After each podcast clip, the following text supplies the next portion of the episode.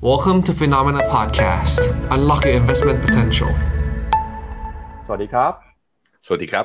ต้อนรับคุณผู้ชมนะครับเข้าสู่รายการข่าวเช้า Morning Brief ครับสรุปข่าวสำคัญเพื่อไม่ให้คุณพลาดทุกโอกาสการลงทุนนะครับ วันพุธที่ 15 มีนาคมครับมาเจอกับเรา 2 คน ผมปั๊บจิรติคันติพะโล และพี่แบงค์ใช้นนท์นักการชนันครับ สวัสดีครับพี่แบงค์ครับ สวัสดีครับปั๊บครับ ครับก็วันนี้เดี๋ยวเรามาดูกันนะครับกับความเคลื่อนไหวของตลาดหุ้นแล้วก็รวมไปถึงเรื่องของเศรษฐกิจด้วย ซึ่งในค่ำคืนที่ผ่านมานะครับเราเห็นสัญญาณการฟื้นตัวที่ดีขึ้นมาของตลาดหุ้นสหรัฐครับ หลังจากที่ตลาดนะครับคลายความกังวลไปได้บางส่วนนะฮะเรื่องของผลกระทบจากธนาคาร Silicon Valley Bank รวมมาถึงนะครับเมื่อวานนี้เนี่ยทางสหรัฐก็ได้มีการเปิดเผยตัวเลขเงินเฟ้อด้วย แน่นอนนะครับว่าเงินเฟ้อของสหรัฐอเมริกา ยังคงอยู่สูงกว่าเป้าหมายของเฟดที่ 2%เมื่อคืนนี้ออกมานะครับอยู่ที่6%นะครับอย่างไรก็ตามเนี่ยตัวเลขนี้ก็เป็นตัวเลขที่ ไม่ได้มากหรือว่าน้อยไปกว่าที่ตลาดคาดการณ์เอาไว้นะครับสิ่งที่ต้องจับตาดูต่อไปก็คือการประชุมของธนาคารกลางสหรัฐนะครับ ซึ่งเดี๋ยววันนี้เราจะมาอัปเดตมุมมองกันว่าตลาดนะครับมองการประชุมเฟดที่จะเกิดขึ้นวันที่ 21-22 มีนาคมนี้ยังไงบ้าง แล้วก็ผลกระทบนะครับจาก SU เอ่อ SVB เนี่ยทำให้ตอนนี้ฮะทางหน่วยงานนะครับที่ดูแลเรื่องของ credit rating ออกมาปรับลดคาดการณ์นะครับแล้วก็มีการหั่น credit rating ของธนาคารหลายแห่งในสหรัฐด้วย วันนี้เราจะมาประเมินผลกระทบของ SVB กันต่อนะครับ นอกจากนี้ข่าวใหญ่ที่เป็นประเด็นที่พูดถึงกันมาตลอดนะครับในช่วงหลายเดือนที่ผ่านมา ก็คือเรื่องของการปลดคนงานการลดการจ้างงานลง ล่าสุดเมื่อวานนี้นะครับเมตาซึ่งเป็นบริษัทแม่ของ Facebook ออกมาประกาศอีกแล้วครับว่า จะลดพนักงานลงอีก 10,000ตำแหน่งนะครับก็ถือเป็นการปรับลดการจ้างงานลงมาอย่างต่อเนื่อง ของบริษัทเทคโนโลยีในสหรัฐเลย แล้วก็ประเด็นใหญ่เรื่องหนึ่งเมื่อวานนี้คือหุ้นไทยครับพี่แบงค์ มื่อวานนี้เดชนีเซ็นดีเด็กติดลบไป 49 จุดครับ หรือว่าประมาณ 3%กว่า มาปิดที่ระดับ 1,523 จุด ผ่านไป 3 วันเนี่ยเซ็ตติดลบไปประมาณ 90 เกือบจะร้อยจุดแล้วนะครับ อือฮึครับผม ก็เรียกได้ว่าขายหนักเกินไปหรือเปล่าตัวเงินเฟ้อออกมาก็เข้าทาง แล้วก็ทำให้ตลาดหุ้นสหรัฐเมื่อคืน อ่างั้นเดี๋ยวเรามาดูตัวเลขนะครับของตลาดหุ้นสหรัฐ เมื่อคืนที่ผ่านมากันหน่อยครับว่าเป็นยังไงบ้างนะครับ ล่าสุดครับเมื่อคืนนี้ดัชนีดาวโจนส์ครับก็ปรับตัวบวกขึ้นมาได้นะครับร้อยละหนึ่งจุดศูนย์หกครับ มาอยู่ที่ระดับสามหมื่นสองพันหนึ่งร้อยห้าสิบห้าจุดฮะแล้วก็ S&P 500 เนี่ยนะครับปรับตัวบวกขึ้นมาได้ 1.65%ครับมาอยู่ที่ระดับ 3,919 จุด ดัชนี NASDAQ นะครับ11,428 จุด บวกขึ้นมา 2.14%ส่วนหุ้นขนาดกลางขนาดเล็กนะครับในดัชนี Russell Small Cap 2,000 ปรับตัวบวกขึ้นมานะครับ1.87% Wix Index นะครับเมื่อคืนนี้ก็ลดความกังวลลงไปได้บ้างติดลบไปนะครับ 2.79 จุดลงมาอยู่ที่ระดับ 23.73 จุดแล้วนะครับ เมื่อวานนี้เราก็จะเห็นว่ามีแรงซื้อนะครับ กลับขึ้นมาในหุ้นหลายกลุ่มของสหรัฐอเมริกานะครับ หลังจากที่สถานการณ์เรื่องของธนาคาร SVB เนี่ยนะครับ เริ่มมีความคืบหน้ามากขึ้น เมื่อคืนนี้กลุ่มไหนมีแรงซื้อกลับขึ้นมาบ้างเดี๋ยวเรามาดูหน่อยนะครับภาพที่คุณผู้ชมเห็นในหน้าจอนะครับก็คือภาพของแผนที่ครับแผนที่ในเดชนีสมี 500 นะครับ กลุ่มที่มีแรงซื้อกลับมาเมื่อคืนนี้เนี่ยก็ส่วนใหญ่นะครับก็มีกลุ่มธนาคารพาณิชย์ที่ปรับตัว บวกขึ้นมาได้ดี หุ้นของ JP Morgan นะครับบวกขึ้นมา 2.5% Wells Fargo บวกขึ้นมา 4.5%นะครับ Morgan Stanley American Express Goldman Sachs คาวเอ่อ Charles Schwab นะครับเมื่อวานนี้บวกขึ้นมา 9%เลยฮะ City Group บวกขึ้นมา 5.9%หุ้นกลุ่มแบงก์บวกขึ้นมาอย่างรวดเร็วนะครับ เดี๋ยวจะชวนพี่แบงค์วิเคราะห์ต่อครับว่าตอนนี้ตลาดคลายความกังวลหรือเปล่า หรือว่า ตลาดมองสถานการณ์นี้จะจบหรือยังนะครับ เพราะว่าเมื่อวานนี้หุ้นกลุ่มแบงก์ดิดตัวขึ้นมาอย่างรวดเร็วมากเลยนะครับ ส่วนหุ้นในกลุ่มเทคครับ แม้ว่าจะมีข่าวนะครับเรื่องของ Meta ครับที่ปลดพนักงานไปเนี่ย แต่หุ้นตอบรับในเชิงบวก บวกขึ้นมาถึง 7.25% Google เมื่อวานนี้บวกขึ้นมา 3% Microsoft บวกขึ้นมา 2.7% Tesla นะครับบวกขึ้นมา 5%เลยครับ ส่วนหุ้นในกลุ่มที่เกี่ยวข้องบัตรเครดิตนะครับไม่เป็น Visa Mastercard บวกขึ้นมา 2 ถึงเกือบ 3% Apple เมื่อวานนี้บวกขึ้นมา 1.4%กลุ่มน้ำมันก็ บวกขึ้นมาได้นะครับ Chevron 1.2% Exxon Mobil บวก 0.4%ก็ภาพเมื่อวานนี้ถือว่าค่อนข้างดีแล้วก็สดใสเลยนะครับหุ้นกลุ่ม financial sector ที่บวกขึ้นมาได้ 2%นี้ ไม่ใช่กลุ่มที่บวกแรงที่สุดนะ เมื่อกี้ดูเป็นรายหุ้นนะ ถ้าดูเป็นรายกลุ่มอุตสาหกรรม อุตสาหกรรมที่บวกแรงที่สุดคือ communication service นะครับบวก 2.8%ซึ่ง Facebook เนี่ยอยู่ในนี้นะฮะ แล้วก็มีกลุ่มเทคโนโลยีนะครับบวกได้ 2.3% ตัวแบงก์เองเนี่ยบวกได้ 2%ถ้าดูจากกราฟตัว SPDR select fund อ่า select sector financial sector เนี่ยก็จะเห็นว่าการรีบาวขึ้นมานั้น ยังห่างไกลจาก 2 วันก่อนหน้านี้ แล้วก็ยังห่างจากตัวเส้นค่าเฉลี่ย 200 วันเนี่ยอยู่อีกประมาณสักห่างจากเส้น 200 วันอีกประมาณสัก3%นนั้นก็ต้องมาดูครับว่ามันแค่หลุดลงมาแล้วเด้งรีบาวเพื่อที่จะลงต่อ หรือว่าเหตุการณ์ทุกอย่างจบแล้วเพราะเฟดเอาอยู่ คือตอนนี้มันเป็นเรื่องการคาดการณ์ว่าสิ่งที่เฟดทำไปนั้นเพียงพอหรือไม่ เพราะเรื่องเงินเฟ้ออาจจะไม่ใช่ปัญหาแล้ว เพราะมันลงมาตามที่นักวิเคราะห์คาดนะครับอะไปดูกราฟตัวอื่นๆกัน ดาวโจนส์ครับรีบาวด้วยเหมือนกัน แต่ก็ยังต่ำกว่าเส้นค่าเฉลี่ย 200 วัน S&P ก็เมื่อวานเมื่อคืนนี้เนี่ยขึ้นไปชนเส้นค่าเฉลี่ย 200 วันเลยแต่ยังไม่ผ่านนะฮะมีขึ้นไปทำจุดสูงสุดที่ 3,937 เส้นค่าเฉลี่ย 200 วันอยู่ที่ 3,939 ก็คือขาดอีกประมาณ 2 2 จุดเท่านั้นจะทะลุผ่านได้ยังไม่ผ่าน ตัว NASDAQ ครับ NASDAQ นี่น่าสนใจ เพราะว่าเส้นค่าเฉลี่ย 200 วันอยู่ที่ 11,400 NASDAQ เมื่อวานปิดที่ 11,428 ขึ้นมายืนเหนือเส้นค่าเฉลี่ย 200 วัน สรุปคือคือถ้าคิดจะขึ้นเนี่ยแล้วลงมาตั้งแต่ตอนแรกทำไมนักวิเคราะห์ทางอ่าทางฝั่งเทคนิคนะชาเทคนิคน่าจะงงๆกันอยู่ว่าเอาละสิ หรือว่าจบแล้ว ตัวรัสเซล2,000 ครับรัสเซล2,000 บวกขึ้นมาได้ 1.87%ยังห่างจากเส้นค่าเฉลี่ย 200 วันอยู่ ก็มีแค่ตัว NASDAQ ตัวเดียวนะ ที่เหมือนเด้ง rebound แล้วขึ้นมายืนเหนือเส้นค่าเฉลี่ย 200 วันได้ตัวอื่นยังนะครับ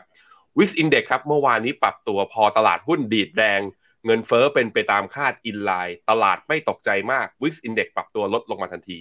อยู่ที่ 23.7 แต่ก็ยังประมาทไม่ได้เพราะยังเหนือกว่า 20 จุด ก็ยังอยู่ในโซนที่เรียกว่า fear mode อยู่ดีนะครับดอลลาร์ครับดอลลาร์ทรงตัวอยู่ในทิศของการอ่อนค่าต่ำกว่า 104 มา 3 วันทำการติดตอนนี้อยู่ที่ 103.7 bond yield 2ปีสหรัฐครับ มีดีดเด้งขึ้นมาได้บ้าง หลังจากที่ตลาดเริ่มไป price in ทางว่า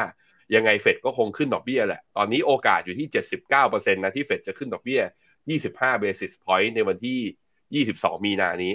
ก็ทำให้ bond yield จากที่ตัว 2 ปีเนี่ยที่ลงไปที่ 4%เนี่ย ดีดขึ้นมาที่2จุดอ่า4.4.29%นะตอนนี้ บอลยิว10 ปีนะครับก็ดีดขึ้นมาตอนนี้อยู่ที่ 3.67 จากที่จุดต่ำสุดของเมื่อวันจันทร์ที่ผ่านมาเนี่ยลงไปถึง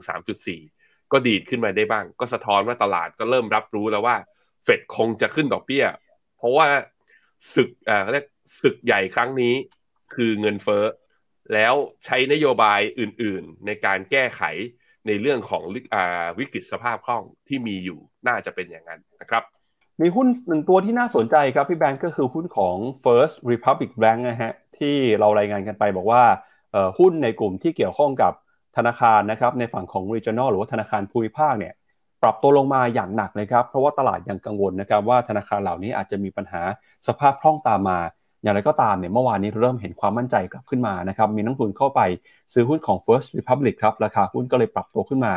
ตอนปิดตลาดเนี่ยราคาบวกขึ้นมาได้มากกว่า 20%เลยทีเดียวนะครับเท่าที่ผมดูตรงนี้ก็บวกขึ้นไปตอนแรกเกือบเกือบจะ 60%เลยนะแล้วก็เนี่ยแล้วก็มีการดิ่งลงมาบ้าง แต่ก็ถือว่าเริ่มมีก็เรียกว่าเริ่มมีสัญญาณแรงซื้อกลับเข้ามา เริ่มมีนักลงทุนที่เรียกว่าเป็นพวกบาร์เกนฮันติงนะ เห็นว่าตรงจุดนี้ ขายมากเกินไปเข้ามาซื้อ ส่วนว่าจะกลับไปเป็นปกติไหมเวลาเราเจอแพทเทิร์นแบบนี้ถ้าไม่ได้มีการหนุนหรือสนับสนุนจากภาครัฐนะ การเด้งเป็น V shape เกิดยาก มันมักจะขึ้นมาสักระดับหนึ่งแล้วไซด์เวย์ไปทางกว้างต่อไปเรื่อยๆ คราวนี้ต้องมารอครับว่ามาตรอย่างที่บอกไปนะย้ำมาตรการที่เฟด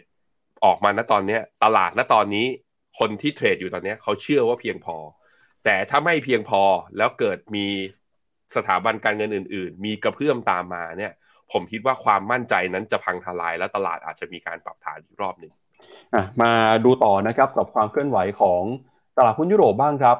เมื่อวานนี้นะครับสัญญาณของตลาดหุ้นยุโรปก็บวกขึ้นมาได้ค่อนข้างดีเช่นกันครับดัชนีดัคของเยอรมนีบวกขึ้นมา 1.83%ฟูซี่ร้อยอังกฤษนะครับบวกขึ้นมา 1.2% CAC 40 ของฝรั่งเศสบวกขึ้นมาได้ 1.8%ดัชนียูโรซ็อก50 นะครับบวกขึ้นมา 2% ยูโรซ็อก600 ครับ ปรับตัวบวกขึ้นมา 1.4%นะครับแรงหนุนสำคัญก็มาจากหุ้นในกลุ่มธนาคารพาณิชย์นะครับ หลังจากวันก่อนหน้านะครับหุ้นในกลุ่มธนาคารพาณิชย์ของยุโรปเนี่ยปรับตัวลงไปค่อนข้างแรงทีเดียว ตอนนี้นะครับเราก็เริ่มเห็นความเชื่อมั่นค่อยๆ ฟื้นกลับขึ้นมานะครับหุ้นในกลุ่มธนาคารพาณิชย์หลายตัวของยุโรปครับค่อยๆ ฟื้นตัวขึ้นมา แล้วก็ประกอบกับนะครับทางยุโรปเองเนี่ยยูโรโซนครับรัฐมนตรีว่าการกระทรวงการคลังหลายคนนะครับออกมาพูดบอกว่าตอนนี้แม้ว่าจะจับตาสถานการณ์ของ SVB อยู่ แต่ก็มั่นใจนะครับว่าปัญหานี้จะเป็นปัญหาเฉพาะตัวของธนาคารในสหรัฐเท่านั้น ความแข็งแกร่งของธนาคารในยุโรปยังคงมีอยู่นะครับหลังจากที่ยุโรปเองก็มีการปรับเปลี่ยนกฎระเบียบ ในการเข้าไปกำกับดูแล มั่นใจว่าตอนนี้แบงก์ของยุโรปยังคงมีสถานะที่แข็งแกร่งครับอือฮึครับผมแท่งของการบวกขึ้นมาของเมื่อวานนี้ทางฝั่ง Euro Stoxx 50นั้น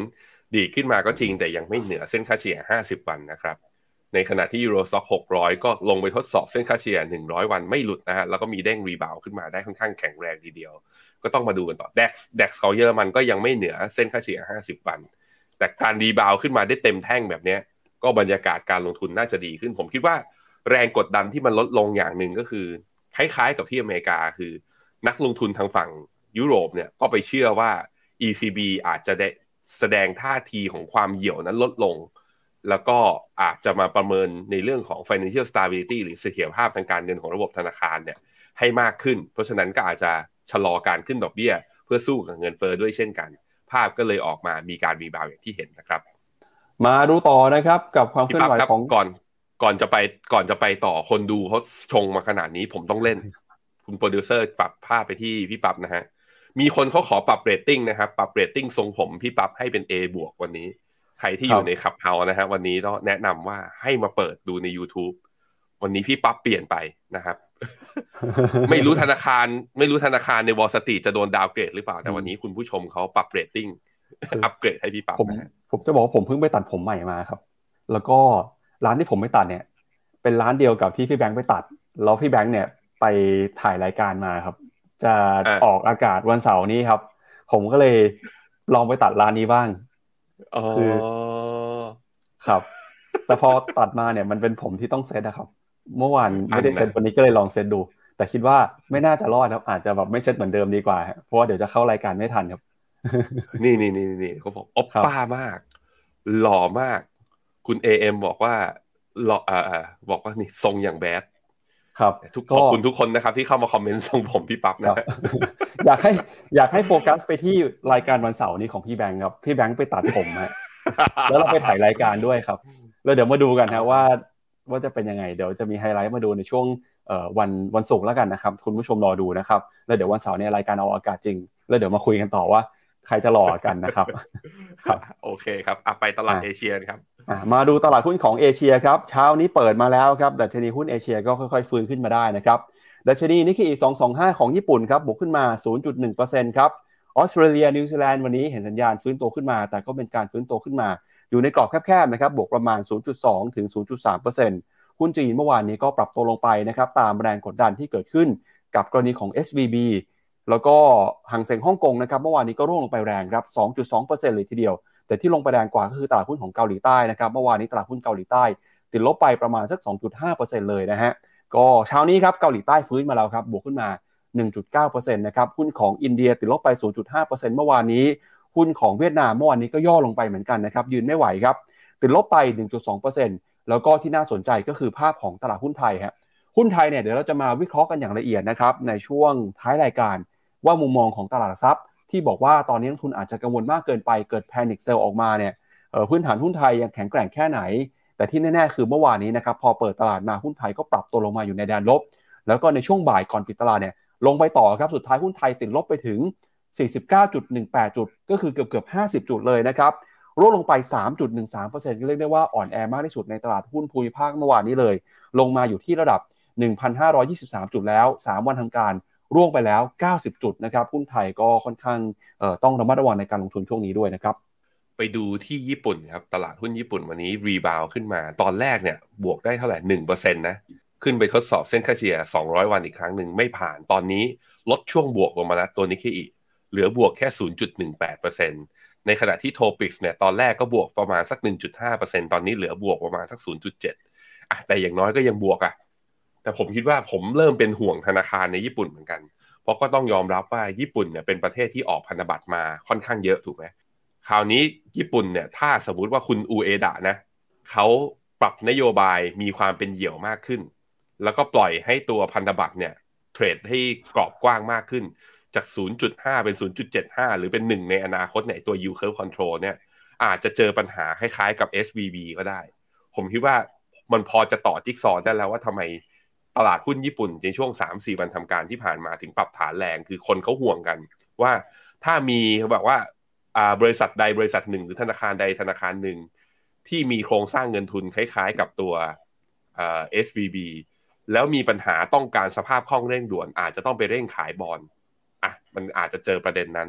ก็เลยทำให้เนี่ยโหการปรับฐานของนิเคอีกับโทพิกเนี่ยจะเห็นว่าลงมาค่อนข้างเร็วมากในช่วง 3 วันที่ผ่านมานะครับ แต่ตัวตลาดหุ้นตัวอื่นนะ ก็ดูแล้วรีบาวได้ค่อนข้างแข็งแรงอย่างเกาหลีเนี่ย เมื่อวานนี้ลบ 2.5%วันนี้บวกไปได้ 1.9%ทดสอบเส้นค่าเฉลี่ย200 วันยังไม่ผ่านห่างเสงเช้านี้เปิดมาบวก 1.4 เมื่อวานนี้ลบไป 2%คือ ถ้าเทียบอย่างน้อยๆก็เด้งอะคุณอย่าไปขอเลยขนาดที่ว่าแบบว่าโหเมื่อวานลบแรงกว่าวันนี้วันนี้บวกไม่เท่าไหร่ มันเป็นอย่างนั้นอยู่แล้วตลาดหุ้นน่ะเวลาขึ้นขึ้นบันไดเลื่อน เวลาลงมันมักจะลงลิฟต์เพราะฉะนั้นเวลามันจะกลับไปขึ้นบันไดเลื่อนใหม่มันมักจะช้ากว่า ต้องให้เวลามันนะฮะตัว CSI 300 CSI 300 เช้านี้ยังไม่เปิดนะ แต่ว่าเมื่อวานเนี้ยลบอยู่ 0.6%ก็ยังต่ำกว่าเส้นค่าเฉลี่ย200 วันอยู่เช่นเดียวกันนะครับไต้หวันเปิดมาก็บวกดูจากทิศทางเอเชียเช้านี้ ใครเปิดมาบวกได้หมด นั่นก็แปลว่าหุ้นไทยวันนี้ควรมี rebound ได้บ้างนะฮะเดี๋ยวพาไปดูกราฟหุ้นไทยแป๊บหนึ่งไปที่เวียดนามก่อน เวียดนามครับ VN 30ลบ1.2% สุดท้ายก็ยืนไม่อยู่นะวันที่เอเชียลงหนักๆเวียดนามก็ต้องลงกับเขาบ้าง แต่ถ้าดูจาก pattern ก็จะเห็นว่าเวียดนามยังยืนเหนือเส้นค่าเฉลี่ย 100 วันอยู่ก็สู้ไป มาดูหุ้นไทยฮะพี่ปั๊บผมบอกไปวันก่อนหน้าเนี่ยว่า ผมอยากเห็นแถวๆประมาณ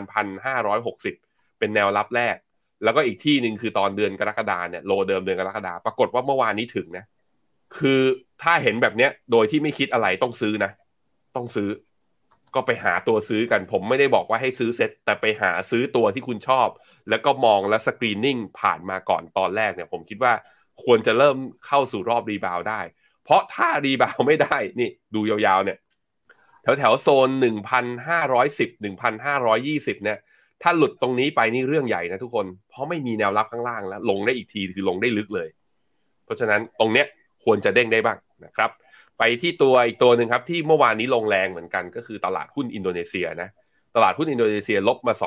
2%ผมไปดูข่าวเนี่ยก็ความกังวลมันอาจจะเกิดจากว่าตลาดหุ้นอินโดนีเซียตัวอินโดนีเซียเนี่ยเป็นตลาดที่ tech startup เขาเติบโตได้ดีเหมือนกัน เขาก็อาจจะมีการกังวลเรื่องการ funding เงินเข้าไปและขาดสภาพคล่อง ก็เลยมี panic sell ออกมาด้วย แต่วันนี้ก็คงเปิดบวกด้วยเช่นเดียวกันนะครับ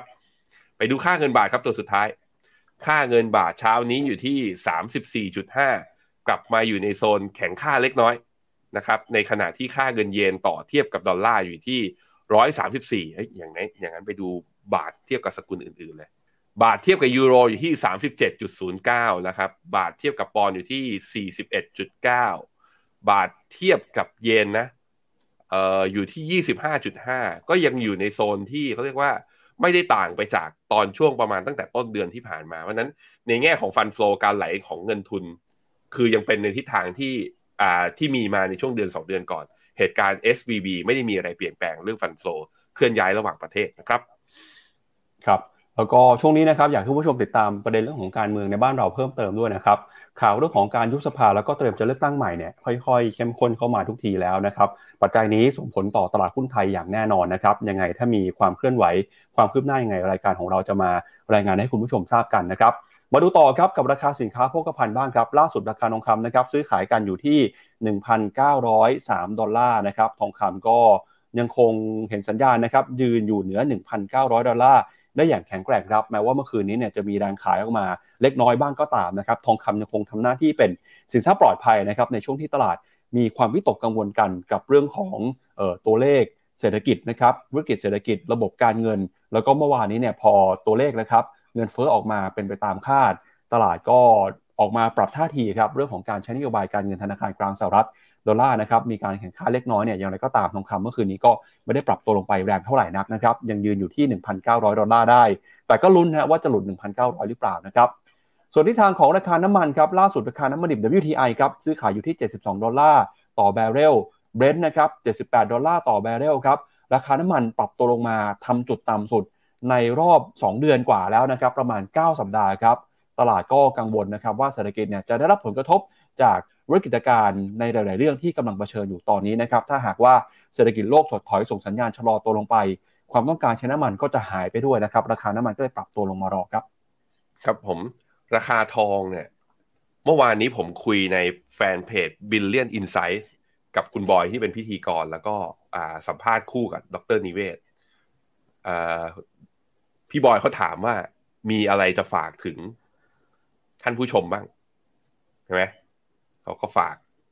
ดรนิเวศฝากว่ายาวๆก็ถือเวียดนามอะแกชัดเจนอยู่แล้ว ผมก็บอกว่าฝากอยู่สองตัว ฝากตัวหนึ่งคือหุ้นจีนแล้วกัน ไม่ยาวมากปีนี้ผมยังคิดว่ายังมีอัพไซด์อีกตัวหนึ่งคือทอง แต่ว่าผมก็บอกไปนะว่า ทองเนี่ยเนื่องจากว่าสามแท่งที่ผ่านมาก็คือตั้งแต่วันพฤหัสศุกร์และก็จันทร์เนี่ยมันดีดมาค่อนข้างเร็วมาก เพราะฉะนั้นทองควรจะมีรอบย่อบ้าง ถ้าไปดูกราฟ 15 นาทีก็เริ่มเห็นแล้วว่าโมเมนตัมทางขึ้นนั้น เริ่มหมดไปตั้งแต่เมื่อวานนี้แล้ว ตอนแถวๆประมาณสักตีสองตีสามเริ่มเข้ารอบย่อเนี่ยเริ่มเข้ารอบย่อ ย่อลงมาจะย่อได้ลึกขนาดไหน ถ้าดูใช้กราฟ 15 นาทีนะอะแล้วเทียบกับจุดตอนก่อนที่จะจุดพลุขึ้นไปเนี่ย ย่อลงมาที่ 61.8 คือ 1,874แถวๆนี้โซนเนี้ย1,860 ถึง 1,874 ถ้าคุณคิดว่า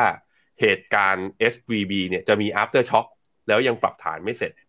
ถ้าทองรอบนี้สมมุติว่าเด้งรีบาวขึ้นมาได้เพราะตลาดหุ้นมันวิ่งไงกลับมา risk on กันช่วงระยะเวลาหนึ่ง ย่อลงมานี่คือโซนรับ ถ้าสมมุติว่าเป็นไปตามที่ผมคิดจริง ๆ เดานะ อันนี้กาวๆเลย ก็คือเราจะเห็นทองกันที่ไฮเดิมของเมื่อตอนต้นเดือนกุมภานั่นก็คือแถวๆหนึ่งพันเก้าร้อยห้าสิบเก้าแถวๆประมาณนี้ ก็รอดูกัน อันนี้ให้เป็นโซนในการวางแผนระยะกลาง ส่วนราคาน้ำมัน ราคาน้ำมันในรอบนี้ดูอาการคืออยากหลุดโลนะตัว WTI เนี่ยมีโลเดิมของเมื่อวันที่9ธันวาเนี่ยอยู่ที่ 70 เหรียญต่อบาร์เรล เมื่อวานนี้เนี่ยลงไปอยู่ที่จุดโลเนี่ยอยู่ที่ 70.8 เกือบจะแตะแตะโลเดิม ถ้าไม่หลุดเด้งขึ้นมาได้บ้าง เทรดเป็นกรอบนะ ก็ไปหวังแถวแถวชนเส้นค่าเฉลี่ย 100 วันคือ 78 เหรียญ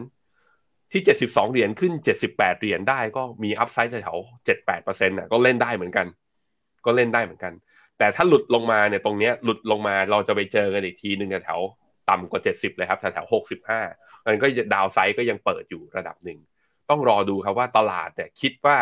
เหตุการณ์รอบนี้แปลว่าทำให้โอกาสที่อเมริกาจะเข้าสู่ recession มีเพิ่มขึ้นหรือเปล่า ถ้ามีเพิ่มขึ้นก็แปลว่าดีมาหรือว่าอุปสงค์ต่อราคาน้ำมันอาจจะชะลอ นั่นก็เป็นสาเหตุที่ทำให้เทรดเดอร์ในช่วงสัปดาห์ที่ผ่านมาเนี่ยขายน้ำมันมากกว่าที่จะซื้อนะครับ มาดูกันกับตัวเลขเศรษฐกิจสำคัญเมื่อคืนนี้นะครับก็คือตัวเลขเงินเฟอ้อของสหรัฐอเมริกาที่ประกาศออกมานะครับอย่างที่ตลาดคาดการครับตลาดคาดการว่าเงินเฟอ้อในเดือนกุมภาพันธ์เนี่ยจะออกมาอยู่ที่ระดับ6%นะครับเมื่อเปรียบเทียบกับช่วงเดียวกันของปีก่อน ซึ่งก็ถือว่าเป็นตัวเลขที่ออกมาตามค่าเลยครับ แล้วก็เราจะเริ่มเห็นสัญญาณเงินเฟ้อสหรัฐอเมริกาชะลอตัวลงมานะครับจากตัวเลขของเดือนมกราคมฮะย้อนกลับไปนะครับในเดือนมกราคมเนี่ยตัวเลขเงินเฟ้อนะครับค่อยๆชะลอลงมาเรื่อยๆ จากปี 2022 ที่ผ่านมา ก็เป็นสัญญาณที่ชัดเจนนะครับว่าเงินเฟ้อของสหรัฐอเมริกา ได้ผ่านจุดที่สูงที่สุดไปแล้วครับโดยเมื่อวานนี้นะครับสำนักงานสถิติแห่งชาติของกระทรวงแรงงานสหรัฐนะครับเปิดเผยตัวเลข ดัชนีราคาผู้บริโภคหรือว่า CPI ครับ ซึ่งเป็นตัววัดเงินเฟ้อนะครับที่นักทุนจับตารอ เนื่องจากคณะกรรมการเฟดเนี่ยจะใช้ตัวเลขนี้แหละครับในการพิจารณานะครับเรื่องของการใช้นโยบายการเงิน แล้วก็ประเมินเสถียรภาพของตลาด แล้วก็เสถียรภาพของเศรษฐกิจด้วยนะครับเงินเฟ้อเดือนกุมภาพันธ์ออกมาอยู่ที่ระดับ 6%ครับเมื่อเปรียบเทียบกับช่วงเดียวกันของปีก่อน ซึ่งหมายถึงนะครับเงินเฟ้อเนี่ยชะลอตัวลงมา จากเดือนมกราคมที่อยู่ในระดับ 6.4%แล้วก็ถือว่าเป็นเงินเฟ้อที่ต่ำที่สุดในรอบ 17 เดือนนะครับนับตั้งแต่เดือนกันยายนของ ปี 2564 ครับ สถานการณ์ตอนนี้นะครับเงินเฟอ้อเมื่อเปรียบเทียบกับเดือนก่อนหน้านะครับก็เห็นทิศทางปรับตัวขึ้นมาประมาณ 0.4%ฮะแต่นักก็ตามเนี่ยการปรับตัวขึ้นมาในรอบรายเดือนนะเปรียบเทียบกับเดือนก่อนหน้า ถือว่าเพิ่มขึ้นช้าลงจากเดือนมกราคมนะครับที่เพิ่มขึ้นมา 0.5%โดยหมวดสินค้านะครับที่เป็นปัจจัยหนุนทาให้เงินเฟอ้อรอบนี้ปรับตัวขึ้นมามากที่สุด ก็คือ ราคาค่าเช่านะครับแล้วก็ราคาค่าใช้จ่ายเกี่ยวข้องที่พักอาศัยครับ ซึ่งคิดเป็นกว่า 70%นะครับของการเพิ่มขึ้นทั้งหมด ตามมาด้วยค่าอาหารเเรื่องของการใช้จ่ายงบประมาณใช้จ่ายเงินนะครับ เพื่อความบันเทิง สันทนาการแล้วก็มีราคาเครื่องตกแต่งนะฮะตกแต่งบ้านที่อยู่อาศัยสำนักงงานด้วย ส่วนไปดูนะครับเงินเฟ้อเนี่ยที่เป็น core inflation ครับซึ่งไม่รวมกับราคาอาหารแล้วก็ราคาพลังงานนะครับ เพิ่มขึ้นมา 5.5%ครับเป็นการปรับตัวเพิ่มขึ้นมานะครับจากช่วงเดียวกันของปีก่อน ซึ่งหมายถึงอัตราเงินเฟ้อในเดือนกุมภาพันธ์เนี่ยนะครับเป็นตัวเลขที่ต่ำที่สุดนะครับย้อนหลังกลับไปตั้งแต่เดือนธันวาคมปีที่แล้วนะครับซึ่งอยู่ในระดับ 5.5%เช่นกัน โดยตราเงินเฟ้อที่ออกมา 6%นี้ถือว่าเป็นไปตามคาดนะครับของนักเศรษฐศาสตร์ส่วนใหญ่ ซึ่งนักเศรษฐศาสตร์ส่วนใหญ่เนี่ยตอนนี้ก็มีความเห็นไม่ตรงกันครับว่าตัวเลขเงินเฟ้อ 6%จะเพียงพอให้เฟดตัดสินใจนะครับที่จะปรับขึ้นอัตราดอกเบี้ย หรือว่าเฟดจะไม่กล้าขึ้นอัตราดอกเบี้ยในตอนนี้นะครับเพราะว่าปัจจัยที่เข้ามาเพิ่มเติมก็คือ ความกังวลครับเรื่องเสถียรภาพ ในระบบการเงินของสหรัฐ หลังจากสัปดาห์ที่ผ่านมานะครับเกิดปัญหาธนาคาร 3 แห่งต้องปิดตัวลงไป ตอนนี้เนี่ยคณะกรรมการเฟดนะครับแล้วก็ทางกระทรวงการคลังรวมไปถึงนะครับเจ้าหน้าที่ของรัฐกำลังเข้ามาดูแลนะครับปัญหาเรื่องของสภาพคล่องในระบบการเงิน ไม่ให้ลุกลามบานปลาย กลายเป็นปัญหาใหญ่นะครับและสิ่งที่ตลาดจับตากันต่อไปก็คือ หลังจากที่เงินเฟ้อออกมาอยู่ในระดับนี้นะครับเฟดจะตัดสินใจขึ้นดอกเบี้ยเท่าไหร่ในการประชุมวันที่ 22 มีนาคมนี้ครับพี่แบงค์ อือครับผมมาดูที่หน้าจอผมแป๊บหนึ่งนะการประชุมวันที่ 22 นี้ตอนนี้ตัว Fed Fund Futures เนี่ยให้ price in ว่า 50 basis point เนี่ยเป็นศูนย์ละ คือไม่คิดว่าจะขึ้น ในขณะที่ 25 basis point เนี่ยอยู่ที่ 79%แล้วก็คิดว่าจะคงดอกเบี้ยมีคนส่วนหนึ่งนะ ที่คิดว่าจะคงดอกเบี้ยเนี่ยอยู่ที่ประมาณสัก 21%เพราะนั้นโอกาสเนี่ยมันไปสูงอยู่ที่ประมาณ 25 basis point แล้วตอนนี้ก็ใกล้วันประชุมด้วย แล้วก็อยู่ในช่วง back out period คือเฟดให้สัมภาษณ์ใดๆไม่ได้ด้วย ตลาดต้องเดากันเอาเอง แต่เดาไว้ที่ 25 ผมคิดว่าก็สมเหตุสมผล เพราะเงินเฟ้อยังจำเป็นต้องสู้อยู่ที่ 6%คือ in line ย่อดีอ่าย่อดีกว่าเดือนที่แล้ว แต่มันก็ยังสูงกว่า target ของเฟด target ของเฟดคือ2%นะมันก็แปลว่าก็ต้องสู้กันต่อไป ส่วนในเรื่องของตัวอ่า SVB มีปัญหาแล้วเฟดกลัวหรือเปล่า ผมคิดว่า เฟดก็อาจจะพอตอบตอบได้ว่า ตอนแรกจะ aggressive ตอนนี้ไม่ aggressive ไง แต่ก็ยังขึ้นอยู่ก็ถือว่าก็รอติดตามสถานการณ์ต่อนะครับ ไปดูตัวเลขเงินเฟ้อกันหน่อยครับ ที่ประกาศมาเมื่อคืนนี้นะครับ headline ครับ อยู่ที่ 6%นะครับ เป็นไปตามคาดการณ์ core CPI อยู่ที่ 5.5%แล้วถ้าไปดูเงินเฟ้อในหมวดของบริการนะครับอยู่ที่ 4.2%ถ้าไปดูในหมวดอาหารหมวดสินค้าต่างๆ อยู่ที่ประมาณ 1%นะครับเราก็จะเห็นว่ารอบนี้การปรับตัวขึ้นมานะครับของราคาพลังงาน แล้วก็ราคาอาหารเนี่ยน้อยกว่านะครับ ถ้าไปดูไส้ในหน่อยครับ ในรอบนี้เงินเฟอ้อที่ปรับตัวขึ้นมานะครับ มีตัวเลขไหนบ้างที่ปรับตัวขึ้นมาร้อนแรงนะครับ เราก็จะเห็นว่าหมวดหลักๆที่เงินเฟอ้อมีการปรับตัวขึ้นมาก็คือกลุ่มที่เกี่ยวข้องกับการขนส่งนะครับ ในกลุ่มที่เป็น public transportation เนี่ยหรือว่าการขนส่งสาธารณะเงินเฟอ้อบวกขึ้นมา 18%ครับ ราคาสินค้าต่างๆ ก็ค่อยๆ เพิ่มขึ้นมานะครับ ถ้าไปดูในฝั่งของ ที่เกี่ยวข้องกับราคาบ้านที่อยู่อาศัยนะครับ ในหมวด housing เนี่ยบวกขึ้นไปประมาณ 8%โดยพ้องยิ่งนะครับหมวดที่เกี่ยวข้องกับพลังงานนะครับที่ใช้ในบ้านแล้วก็อาคารสำนักงงานบวกขึ้นมาด้วย ราคาอาหารนะครับบวกขึ้นมา 9%ในรอบนี้ครับแล้วก็รวมไปถึงนะครับอุปกรณ์เครื่องแต่งกายครับรอบนี้บวกขึ้นมาประมาณ3%ฮะแล้วก็ที่น่าสนใจคือ ราคาเครื่องประดับครับพี่แบงค์จิวเวลรี่แล้วก็นาฬิกานะครับเนี่ยรอบนี้เนี่ยเริ่มเห็นแล้วว่าราคาเนี่ยบวกขึ้นมาประมาณ 8.4%นะครับในเดือนกุมภาพันธ์ที่ผ่านมา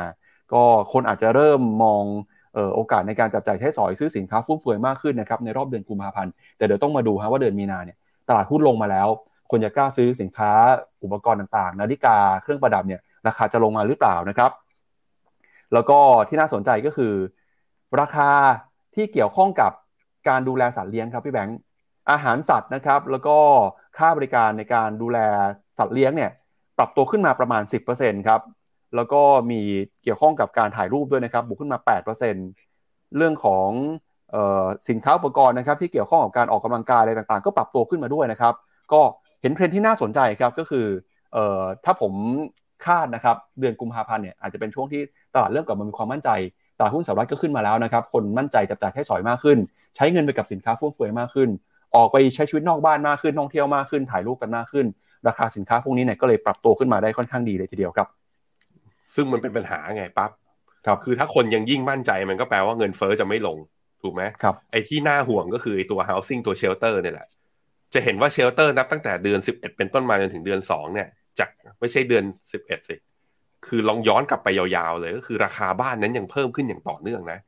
แล้วก็ fuels and utilities เนี่ย ถึงแม้ว่าลงก็ยังอยู่ในระดับประมาณ 11%อะแน่นอนว่า มันดูเหมือนจะเป็นใช้คำว่า disinflation ได้ คือเงินเฟ้อปรับตัวขึ้นเหมือนกันแต่ปรับตัวขึ้นในอัตราที่ลดลง แต่มันลดลงมากเท่าที่เฟดคิดหรือเปล่า คราวนี้ถ้าปัญหาวิกฤตหรือว่า after shock หรือธนาคารอื่น ๆ มันมีปัญหาอย่าง SVB เนี่ย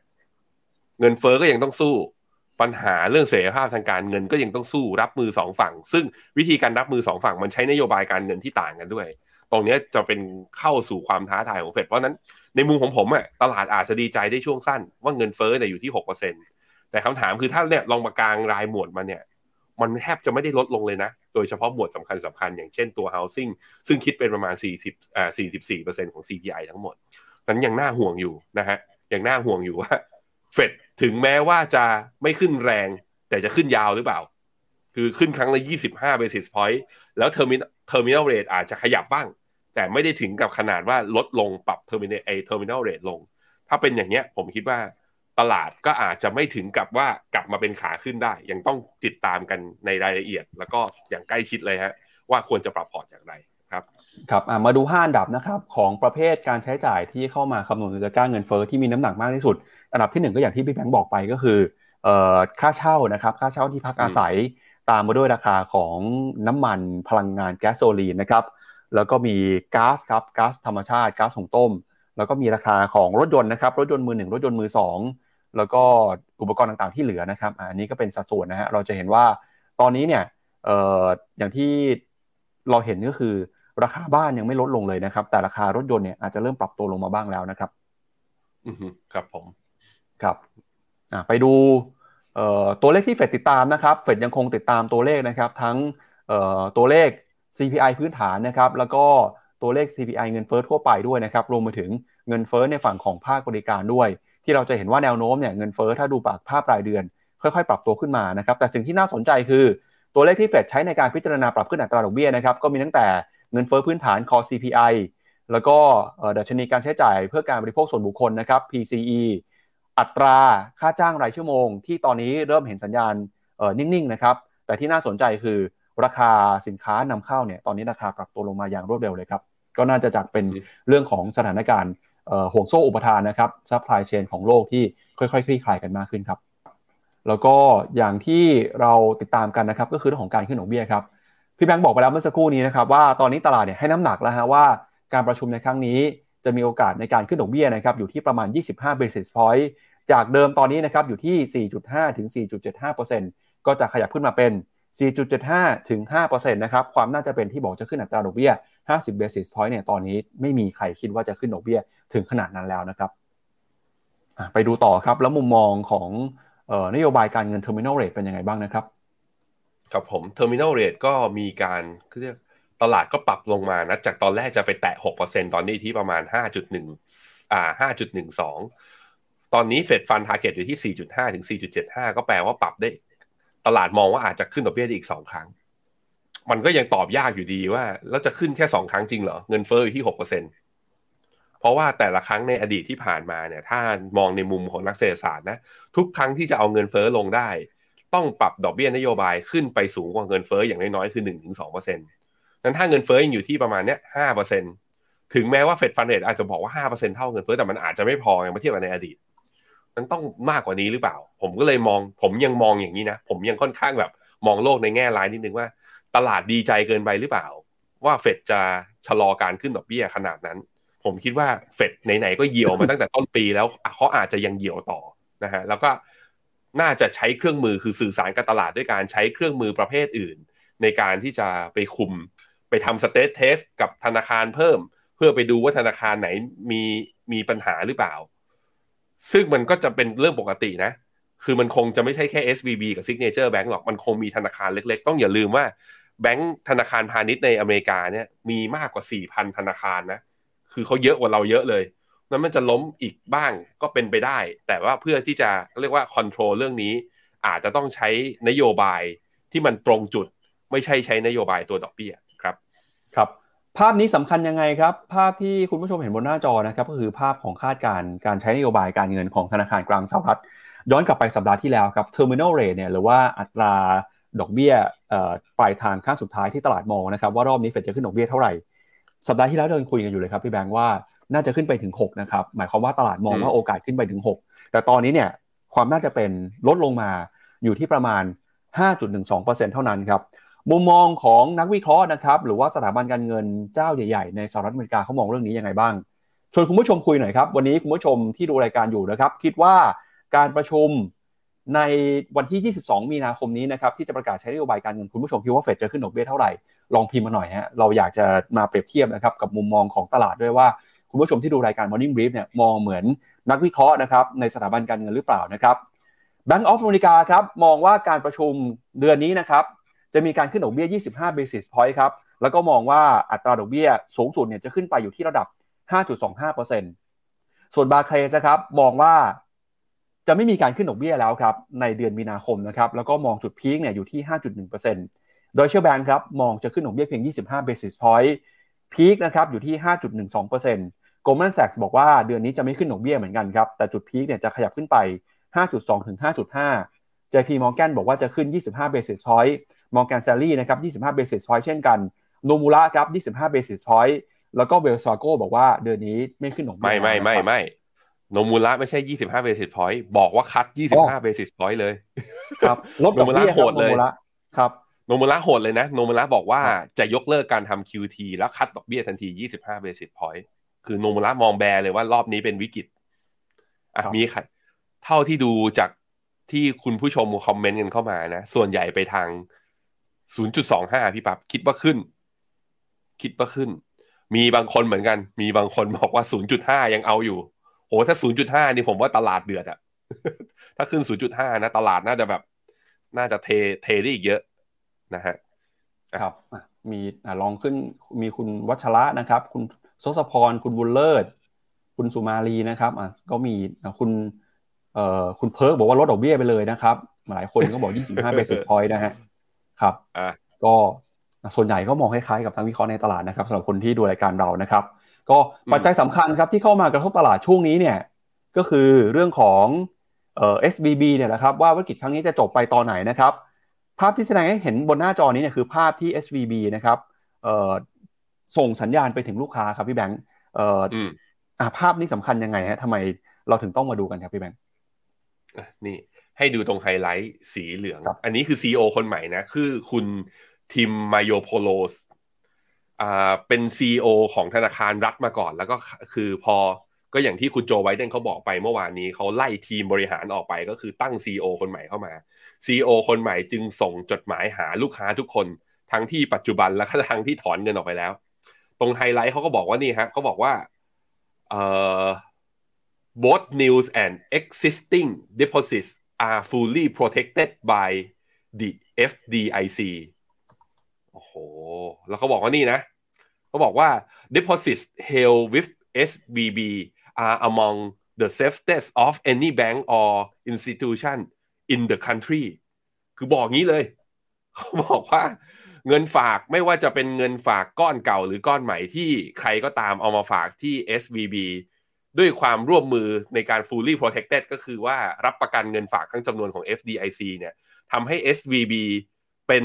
ธนาคารที่เสี่ยงต่ำที่สุดปลอดภัยที่สุดในคันทรีเลยในประเทศ แล้วก็ชวนครับเป็นจริง ๆ คือจดหมายนี้เป็นจดหมายชวนให้ลูกค้าเงินฝากเนี่ยที่เอาเงินออกออกไปเนี่ยเอากลับเข้ามา แล้วเขาบอกว่าเงินฝากที่กลับเข้ามานั้นเขาจะเอาไประดมทุน เอาไปปล่อยสินเชื่อ เพื่อที่จะขยายทำให้ตัวบริษัท tech company เนี่ยจเจริญเติบโต เพื่อเศรษฐกิจอเมริกาในอนาคต ปัญหาที่เจออันนี้นะสำหรับผมนะ คือกล้าการันตีขนาดนี้เลยเหรอกล้าพูดว่าตัวเองเป็น safest bank ทั้งๆที่เพิ่งถูกปิดกิจการไป ก็ในในมุมหนึ่งก็คือนี่ โลโก้ของแบงก์เอาเอา FDIC ขึ้นมาอยู่บนหัวด้วยเลยนะคือในเรื่องของ branding นี่จดหมายนี่เหมือนเอาอยู่เหมือนกันนะเหมือนเอาอยู่ แต่ว่าในมุมหนึ่งก็ต้องระวังฮะ ผมคิดว่านี่คือปรากฏการณ์ moral hazard หรือเปล่า ปรากฏการณ์ moral hazard ก็คือ ก็ในเมื่อ FDIC การันตีอยู่ตอนนี้ นั้นจะไปหาผลประโยชน์นะ ในฝ่ายผู้ในขาของสินเชื่อเขาจะไปเสี่ยงสูงก็ได้ เพราะสุดท้าย deposit ก็การันตี อันนี้คือแต่ว่าเป็นเป็นสิ่งที่ตอนนี้คือต้องทำเพื่อที่จะสร้างความเชื่อมั่น ให้ผู้ฝากเนี่ยกลับมาอยู่ในระบบ ไม่หนีออกไปก็พอจะเข้าใจได้ในมุมของเขานะครับ แต่ว่าผมคิดว่าเรื่องนี้ไม่ดีในระยะยาวเสี่ยงไปหน่อยนะครับครับก็คือแม้ว่าผู้บริหารจะมีน้ำเสียงมั่นใจขนาดนี้นะครับ แต่นักก็ตามเนี่ยนักลงทุนอาจจะไม่มั่นใจลงไปถึงนะครับ คนที่จัดทำเครดิตเรตติ้งอาจจะกังวลด้วยนะครับ ล่าสุดครับ Moody's เอ่อ Investor Services ครับออกมาประกาศปรับลดความน่าเชื่อถือของระบบธนาคารสหรัฐแล้วนะครับ จากเดิมเนี่ยที่อยู่ในระดับ stable หรือมีเสถียรภาพ ตอนนี้ปรับลงมาอยู่ในเชิงลบแล้วครับ หลังจากเกิดเหตุการณ์นะครับ SVB ครับคนแห่ออกมาถอนเงินทำให้ธนาคารไม่สามารถสนับสนุนสภาพคล่องได้อย่างเพียงพอนะครับ แล้วก็รวมไปถึงฮะธนาคารอย่าง Silvergate Capital แล้วก็ Signature Bank นะครับ ตอนนี้ทำให้เกิดความกังวลครับว่า ระบบธนาคารของประเทศเนี่ยอาจจะกำลังมีปัญหาอยู่ และทำให้เกิดวิกฤตการความเชื่อมั่นจากนักทุน แล้วก็ผู้ฝากเงินด้วยนะครับ โดย Moody's ครับออกมาประเมินว่าธนาคารกลางสหรัฐน่าจะเดินหน้านโยบายการเงินแบบเข้มงวด ด้วยการขึ้นอัตราดอกเบี้ยต่อไปในสัปดาห์หน้า ขณะที่นักวิเคราะห์บางรายนะครับอย่างที่เรารายงานไปบอกว่าอาจจะหยุดการขึ้นดอกเบี้ยแล้ว แล้วก็รวมไปถึงนะครับเงินเฟ้อของสหรัฐที่อ่อนลงมานะครับก็น่าจะเป็นตัวที่ทำให้ตอนนี้สถานการณ์เศรษฐกิจสหรัฐมีความเปราะบางครับทำให้ตอนนี้นะครับ Moody's เองออกมาลดนะครับอันดับความน่าเชื่อถือของระบบธนาคารพาณิชย์สหรัฐ จากเดิมที่บอกมีเสถียรภาพเนี่ยลงมาเป็นเชิงลบแล้วนะครับ แต่สิ่งที่สำคัญที่จะต้องจับตาต่อไปก็คือ การใช้นโยบายการเงินนะครับจากธนาคารกลางสหรัฐฮะคนที่ทำ credit rating นะครับไม่มั่นใจหั่นเรตติ้งลงไปแล้ว แล้วคนที่เป็นนักลงทุนทำยังไงบ้างครับ ล่าสุดนะครับ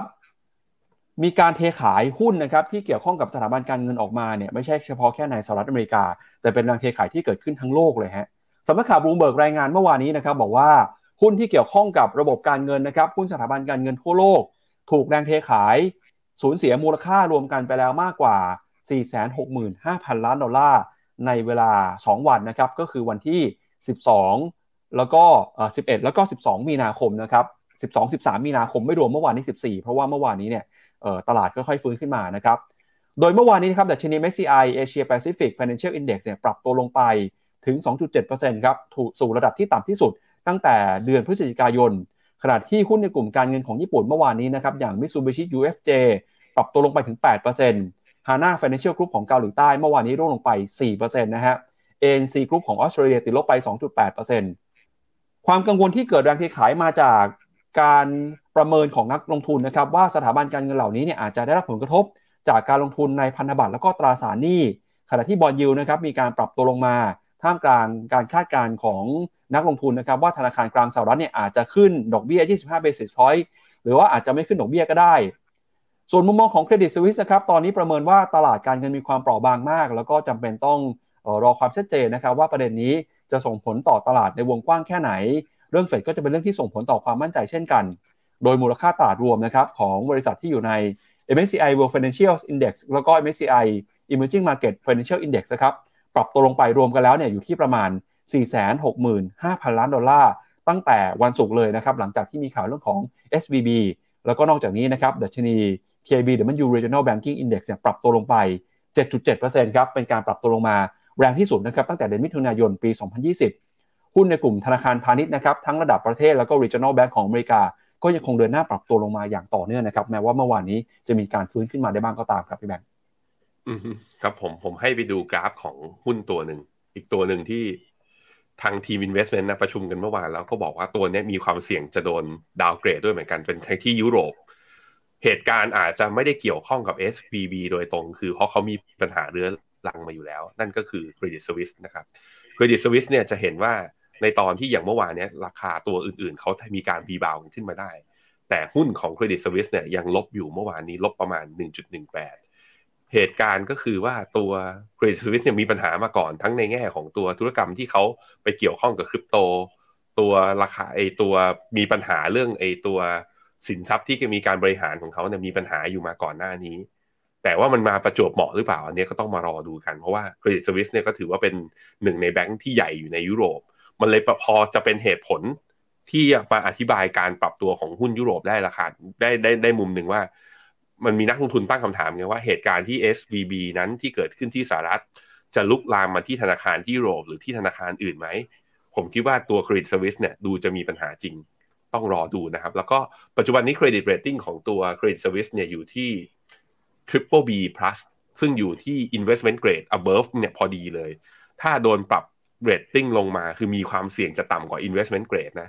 เพราะนั้นก็พวกหุ้นสถาบันการเงินก็ยังแนะนำว่ารีบาวขึ้นมาก็อาจจะต้องหลีกเลี่ยงหรือเปล่า ต้องตั้งคำถามเรื่องนี้นะฮะอะไหนๆก็มาตรงนี้แล้วก็พาไปดู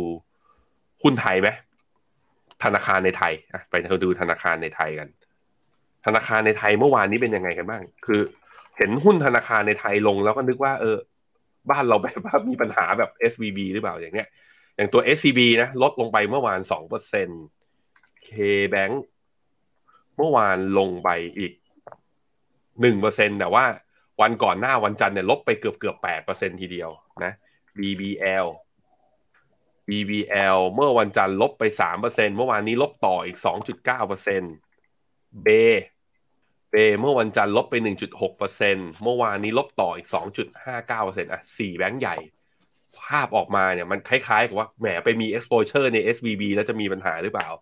ซึ่งก็มีการยืนยันออกมานะจากทางแบงก์ชาติ จากทางตลาดหลักทรัพย์ เมื่อวานนี้เราก็เสนอข่าวไปแล้วว่า น่าจะเป็นแพนิคเซลนั้นผมมองว่า โอกาสมันอยู่ในวิกฤตนี้แหละ แล้วแถมหุ้นกลุ่มแบงก์เนี่ย น่าจะมีการจ่ายปันผลกันนะ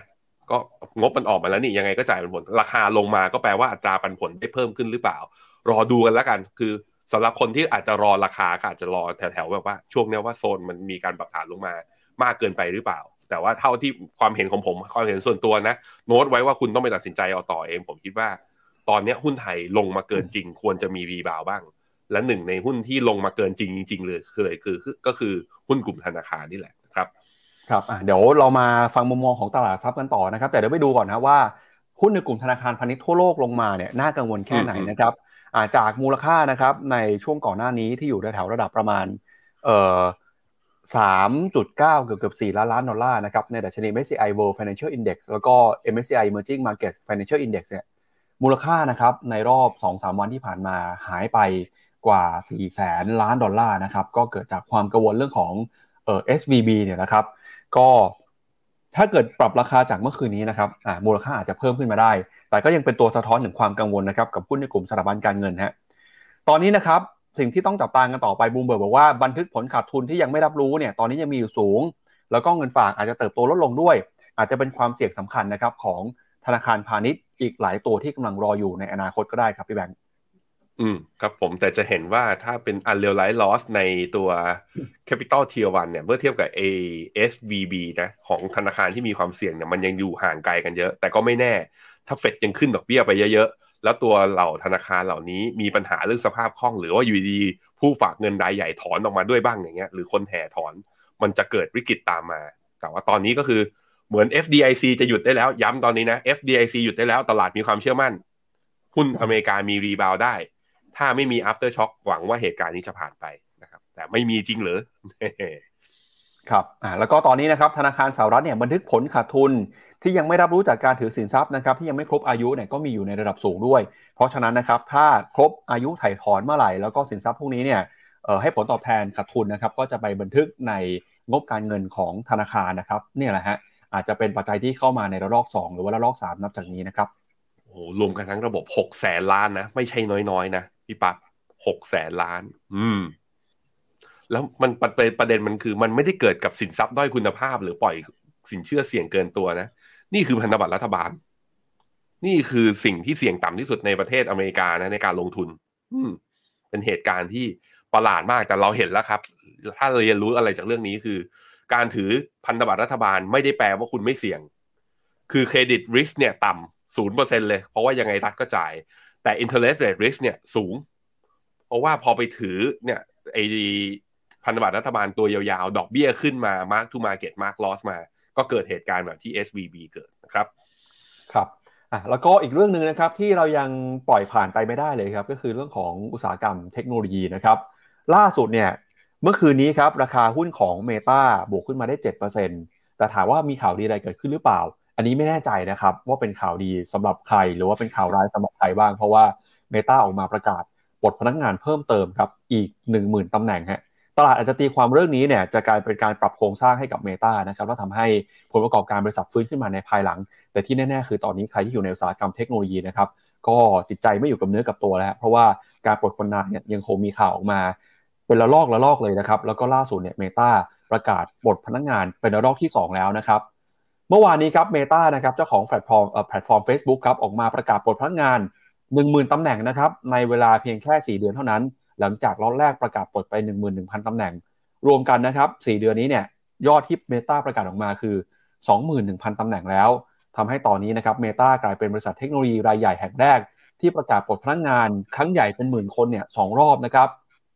มาร์คซักเคอร์เบิร์กครับ CEO ของ Meta ออกมาระบุนะครับถึงข้อความที่แจ้งพนักงานเมื่อวานนี้ เขาบอกว่าทาง Meta นะครับคาดว่าจะมีการปรับลดทีมงานลงอีกประมาณ 10,000 คน แล้วก็จะยกเลิกนะครับการเปิดตำแหน่งใหม่อีก 5,000ตำแหน่ง การปลดพนักงานรอบ 2 ของ Meta ก็เป็นส่วนหนึ่งของการปรับโครงสร้างนะครับของบริษัท การยกเลิกโครงการที่มีความสำคัญน้อยลงไป แล้วก็ลดอัตราการจ้างงานใหม่ขององค์กรด้วย ซึ่งเป็นการตอกย้ำนะครับการผลักดันของคุณมาร์คซักเกอร์เบิร์กที่ทำให้ในปี 2023 เนี่ย เป็นปีแห่ง productivity หรือปีแห่งประสิทธิภาพที่เขาเคยพูดไว้นะครับด้วยการลดรายจ่ายถึง 5,000 ล้านดอลลาร์สหรัฐนะครับสำนักข่าว VOA ครับรายงานบอกว่าเศรษฐกิจที่ชะลอตัวลงไปเนี่ยนำไปสู่การปลดพนักงานครั้งใหญ่ของบริษัทอเมริกัน ตั้งแต่ภาคธนาคารพาณิชย์ ไปจนถึงนะครับบริษัทเทคโนโลยีรายใหญ่มากมาย โดยภาคอุตสาหกรรมเทคโนโลยีเนี่ยมีการปลดพนักงานไปแล้ว มากกว่า 280,000 ตำแหน่ง ตั้งแต่ปี 2022 ที่ผ่านมา แล้วก็ประมาณ 40%นะครับเริ่มปรับลดลงมาในปีนี้ด้วย ก็เมื่อเดือนพฤศจิกายนครับเมตานะครับปลดพนักงานตอนนั้นเนี่ย11,000คนคิดเป็นสัดส่วนประมาณ13%แล้วก็ครั้งนี้นะครับเมตาเนี่ยน่าจะมีการจ้างงานน้อยลงไป พนักงานน่าจะหายไปแล้วประมาณ20%ครับพี่แบงค์สิ้นปี 2022 เนี่ยเมตามีการรายงานจำนวนพนักงานอยู่ที่ 86,000 ตำแหน่งนะ ก็ถือว่าเป็นเทคแพลตฟอร์มที่จ้างงานในอเมริกาได้ค่อนข้างเยอะทีเดียว การปรับลดพนักงานเนี่ยถ้าไปดูตัวราคาหุ้นของตัวเมตาที่ดีดขึ้นมา 7%ผมคิดว่ามันดีกับ ผู้ถือหุ้นในแง่ที่ว่าเขามองว่าเอ้าก็ตัดคอสไง ลดคอสลดค่าใช้จ่าย เพราะว่า uncertainty หรือความไม่แน่นอนรอเราอยู่ข้างหน้า นั้นอะไรที่ลดได้ก็ลดไป ซึ่งก็ทำให้ตัวราคาเมตาที่ปิดที่หนึ่งร้อยเก้าสิบสี่เหรียญเมื่อคืนนี้ เป็นราคาปิดที่สูงที่สุดย้อนกลับไปนับตั้งแต่เดือนมิถุนาปีที่แล้วเลย คือทรงดูทรงดูดีขึ้นเยอะเลยฮะ หลังจากที่แบบว่า เปลี่ยนจากเริ่มจากตอนแรกนะ ก็คือไม่เอาละไอตัว Meta อย่างนี้ผมคิดว่าถ้าเขาไม่มีไม่ทำเมตาเวิร์สต่อ เปลี่ยนชื่อกลับมาไหมถ้าเปลี่ยนชื่อกลับมาผมว่าหุ้นก็วิ่งได้อีกนะ คือเหมือนกับโลกตอนนี้มันไปที่ AI อะมันไม่ใช่ไปที่ Metaverse อยู่ ผมคิดว่าอันนี้ก็เป็น move ที่ผิดพลาดของซักเคอร์เบิร์กเขาก็น่าจะเรียนรู้ของเขาแหละอะก็ว่ากันไปแต่ว่าดูแล้วเนี่ย แล้วถึงมันจะมีแก็บข้างบนอะเอาหุ้นเมตาเนี่ย แนวต้านก็จะมี 233 คือไฮเดิมเมื่อตอนเดือนสิงหาปี 2022 ซึ่งถ้าขึ้นไปได้ตรงนี้ก็โอ้โห มีอัพไซด์อีกเท่าไหร่อะ เกือบเกือบเกือบเกือบยี่สิบเปอร์เซ็นทีเดียว แล้วก็จะมีแก็บเนี่ยครับที่ร่วงไปเมื่อตอนเดือนกุมภานะ ตอนนั้นร่วงมายี่สิบหกเปอร์เซ็นเนี่ยไอตรงประมาณสามร้อยี่สิบแล้วร่วงลงมาปิดวันเดียวนะที่สองร้อยสามสิบก็คือร่วงวันเดียวประมาณร้อยเหรียญนะตรงนี้ก็จะเป็น gap กว้างๆอีกที่หนึ่งที่ถ้าตัว แพลตฟอร์มเขาเรียกความเชื่อมั่นได้กำไรกลับมาได้ หรือว่า cut เอ่อ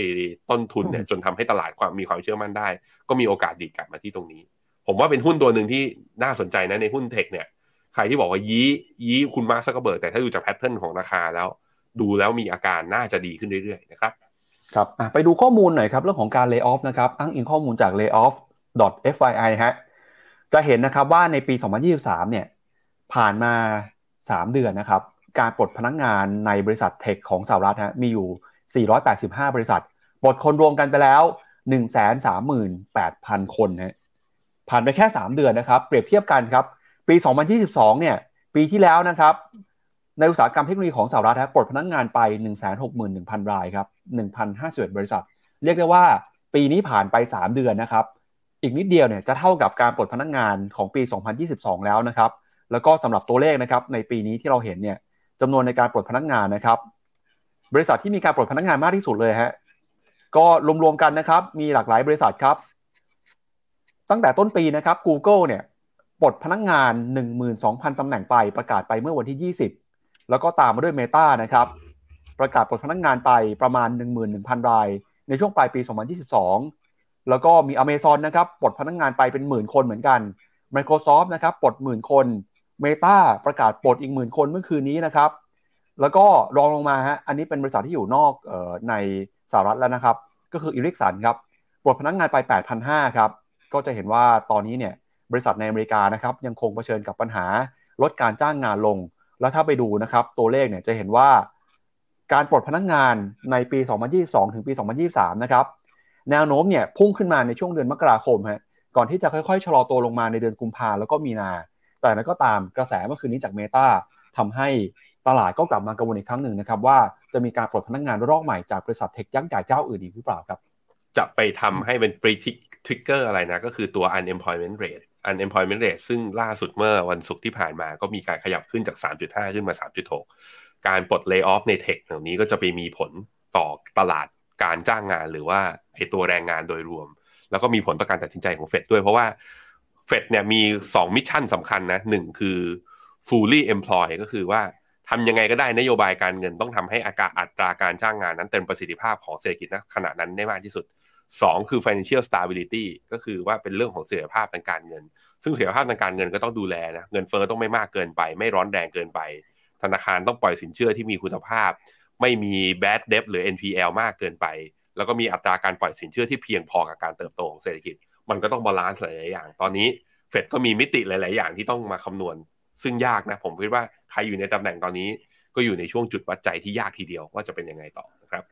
ครับก็เข้าใจ Facebook เข้าใจ Meta ได้หรือเปล่านะครับ มาดูภาพนี้ฮะทำไม Meta ถึงต้องปลดคนงานต้องลดการจ้างงานลดต้นทุนลง เพราะว่าตอนนี้จะเห็นว่าสัดส่วนครับ operating expense เนี่ยหรือว่าค่าใช้จ่ายนะครับ ต่อรายได้ครับกำลังเพิ่มขึ้นมาเรื่อยๆฮะยิ่งตัวเลขเพิ่มสูงมากเท่าไหร่แปลว่าอะไรฮะแปลว่า ค่าใช้จ่ายเนี่ยไม่ลดลงเลยนะครับหรือว่ากำลังเพิ่มขึ้นได้ซ้ำแต่รายได้เนี่ยกำลังค่อยๆหดหายไปครับสัดส่วนนี้เนี่ยเป็นตัวเลขที่สูงอย่างที่ไม่เคยเป็นมาก่อนในรอบประมาณ 10ถึงเอ่อ10 ปีนะครับของของเมตานะครับก็เรียกได้ว่าปัจจัยนี้นะฮะอาจจะทำให้เมตาต้องตัดสินใจลดต้นทุนนะครับการลดการจ้างงานลงเนี่ยก็เป็นหนึ่งในทางออกที่บริษัทเทคตัดสินใจว่าจะลดต้นทุนมาให้ได้เร็วที่สุดครับพี่แบงค์มาดูต่อครับประเด็นเรื่องของการเมืองนะครับล่าสุดเนี่ยสถานการณ์ความตึงเครียดระหว่างสหรัฐกับรัสเซียก็กลับมา คุกรุ่นอีกครั้งหนึ่งแล้วนะครับหลังจากเมื่อวานนี้ครับมีการรายงานว่าเครื่องบินขับไล่ของกองทัพรัสเซียนะครับเข้าไปสกัดแล้วก็ขับไล่โดรนสอดแนมของสหรัฐครับจนตกลงไปในทะเลดำเมื่อวันอังคาร ซึ่งเหตุการณ์นี้เนี่ยแสดงให้เห็นถึงความเสี่ยงของการเผชิญหน้านะครับระหว่างรัสเซียกับสหรัฐด้วย ที่กำลังเพิ่มขึ้นในสงครามยูเครนครับโดยพลเอกคริสโตเฟอร์คาร์โวลีนะครับผู้บัญชาการกองกำลังพันธมิตรภาคพื้นยุโรปของนาโตครับออกมาบอกว่าเครื่องบินรัสเซีย2ลำนะครับ ได้ทำการไปเข้าไปสกัดกั้นโดรนสอดแนมของอเมริกาทำให้เครื่องบินรัสเซียลำหนึ่งเนี่ยนะครับเกือบจะพุ่งชนโดรนครับอย่างไรก็ตามเนี่ยก็มีการรายงานนะครับ ว่าโดรนก็ตกลงไปที่พื้นที่ในทะเลดำนะฮะเหตุการณ์ในครั้งนี้นะครับทำให้เกิดความกังวลครับว่าการรเผชิญหน้าระหว่างรัสเซียกับสหรัฐอเมริกาเนี่ยจะมีความตึงเครียดมากขึ้นเรื่อยๆ แล้วก็เรื่องนี้นะครับจะยิ่งเป็นตัวซ้ำเติมสถานการณ์เศรษฐกิจการเมืองที่มีความเปราะบางอยู่แล้ว ในภาคพื้นยุโรปนะครับให้มีความตึงเครียดมากขึ้นไปอีก ตอนนี้นะครับทางสหรัฐก็กำลังประเมินสถานการณ์โดยระบุนะครับว่าเหตุการณ์โดนตกนี้เนี่ยเป็นเรื่องที่เกิดขึ้นไม่บ่อยนัก แล้วก็สหรัฐนะครับจะเอาเรื่องนี้ไปหารือกับรัสเซียโดยตรงด้วย เพื่อที่จะเป็นการแก้ไขปัญหานะครับ แล้วก็เอ่อออกมาจัดการกับความขัดแย้งในครั้งนี้ครับพี่แบงค์เย็นๆหน่อยกันได้ไหมอะอย่าเพิ่งมาทะเลาะอะไรกันตรงช่วงนี้ได้ไหมมันความเสี่ยงมันเยอะเกินไป ใจเย็นๆกันนะ ทั้งคู่นะ อย่ามาแถลงอะไรแล้วก็จะส่งเครื่องบินหรือส่งอาวุธยุโทโธปกรณ์กันเข้าไปนะฮะเพราะว่าตอนนี้ก็มันหลายความเสี่ยงแล้วนะหลายความเสี่ยงแล้วเงินเฟ้อสภาพคล่องสถาบันการเงิน แล้วก็ยังมีเนี่ย geopolitical risk จะตึงกันอยู่หรือเปล่า เพราะว่ายิ่งมีความตึงเครียดกันมากขึ้น คือคงไม่สู้กันหรอก คงไม่สู้ขนาดนั้น แต่การคว่ำบาตรหรือการแซงชั่นอาจจะเพิ่มขึ้น นั่นก็ทำให้ตัว GDP ในภาพรวมของโลกก็จะมีความเสี่ยงอีก ซึ่งไม่รู้เหมือนกันนะ ว่าเหตุการณ์เนี่ยทั้งหมดทั้งมวลที่เราเจอกันมาในช่วงประมาณ 2 เดือนครึ่งที่ผ่านมาเนี่ยจะทำให้ทั้ง World Bank และ IMF มีการปรับลดประมาณการ GDP ของโลกลงอีกหรือเปล่านะครับ ก็มาดูประเด็นเรื่องหุ้นไทยบ้างครับเดี๋ยวช่วยแบงค์อ่านคอมเมนต์ก่อนนะครับแล้วเดี๋ยวมาดูประเด็นว่าหุ้นไทยมุมมองตลาดหลักทรัพย์เขามองเรื่องนี้ยังไงนะครับ คุณดยูเอสเขาบอกเรื่องตลกคืออเมริกา sanction ธนาคารในรัสเซีย แต่ธนาคารในอเมริกาเองมีปัญหาแถมเรตติ้งก็กำลังจะโดน downgrade ด้วยใช่ไหมคุณมนเขาบอกให้ความเห็นเรื่องดอกเบี้ยนะน่าจะออกมาทางขึ้นดอกเบี้ย อยู่ในการพิจารณาของเฟดแต่จะเลื่อนการแต่จะเลื่อนการพิจารณาเนี้ยออกไปเพื่อคุมเรื่อง financial stability ให้มีความเชื่อมั่น แต่ระวังไม่ให้กระตลาดดีด้าจนเร่งเงินเฟ้อเร่งขึ้นมาอีกครั้งหนึ่งก็เป็นไปได้ คือพอยที่เหล่านักวิเคราะห์ ส่วนหนึ่งนะที่เขาบอกว่าจะคงดอกเบี้ยไว้ก่อนก็คือเฟดอาจจะอ้างเหตุผลรอบนี้เรื่องนี้ว่าเงินเฟอ้อคือเป้าหมายหลักอยู่ แต่ระยะสั้นเราขอรอดูจากสถานการณ์เรื่องนี้ก่อน แล้วอาจจะเลือกที่จะคงดอกเบี้ยก็ได้ ซึ่งถ้าเป็นอย่างนั้นตลาดจะวิ่งได้ช่วงสั้น แต่ถ้าเงินเฟอ้อเดือนถัดไปนะ ถ้าเฟดเลือกทางเนี้ยแล้วเงินเฟอ้อเดือนถัดไปสมมติว่ามันไม่ใช่ต่ำหกอะมันขึ้นมาหกจุดสองหกจุดสามหกจุดสี่รอบนะอย่างนั้นการปรับฐานอาจจะแรงเพราะคนจะมองว่าเฟดคิดผิดเฟดไม่น่าจะชะลอจะกลายเป็นอย่างนั้นไปนะครับ เพราะฉะนั้นเขาก็ต้องเลือกทางที่เขาเรียกว่าเขาต้องมั่นใจว่าเขาต้องคิดถูกซึ่งที่ผ่านมาเขาก็คิดผิดบ่อยถูกไหมฮะต้องระวัง คุณชนนะเขาบอกว่าคุณปั๊บเป็นสีสันของรายการดี ขอทำหน้าพี่กิ๊กสุปัตนีครับ ต้องต้องรอดูพี่แบงค์ครับอะพอดีพอพูดถึงเรื่องตัดผมเนี่ยมีมีเอ่อมีพี่หญิงกัญญาไลวินนะที่เป็นเจ้าของร้าน Phoenix at One นะครับ เข้ามาคอมเมนต์ด้วยนะครับ ก็เดี๋ยวรอดูรายการวันเสาร์นี้ครับสวัสดีครับคุณหญิง คุณพิพัฒน์บอกว่าเหมือนตอนนี้ช่วงเส้น break even inflation ตัว 2 ปีกับ 5 ปี เริ่มปรับตัวลงมามากกว่า CPI ใช่ เหตุการณ์นี้ทำให้ตลาดคาดหวังว่าเงินเฟ้ออาจจะลงเพราะว่า damage ต่อเศรษฐกิจหรือว่าตัวไอต่อการขึ้นดอกเบี้ยเนี่ยมันเกิดขึ้นแล้ว นั้นเงินเฟ้ออาจจะเริ่มชะลอตัว ก็ต้องมารอดูคือ เป็นไปได้เหมือนกันนะว่าเหตุการณ์ SVB จะทำให้เงินเฟ้อชะลออะมองในอีกแง่หนึ่งก็ได้ว่า คนอเมริกาตอนนี้คือเฮ้ยไม่รู้แบงค์จะล้มไม่ล้มงั้นตอนนี้ฉัน เขาเรียกว่า เก็บเงินในกระเป๋าดีกว่า ไม่ใช้จ่าย รอผ่านช่วงนี้เกินไปอะก็เป็นไปได้ ก็มีเหตุผลเหมือนกัน ซึ่งถ้าเป็นอย่างนั้นจริงอะเงินเฟ้อชะลอจริงอันอย่างเงี้ยคือสิ่งที่ผมคิดว่าทั้งเฟดเองและนักลงทุนเองต้องการ คืออยากเห็นเงินเฟ้อชะลอกลับลงมาตามเป้า ซึ่งถ้าเป็นอย่างนั้นก็โลกก็จะกลับมาสงบสุขอีกครั้งหนึ่งครับ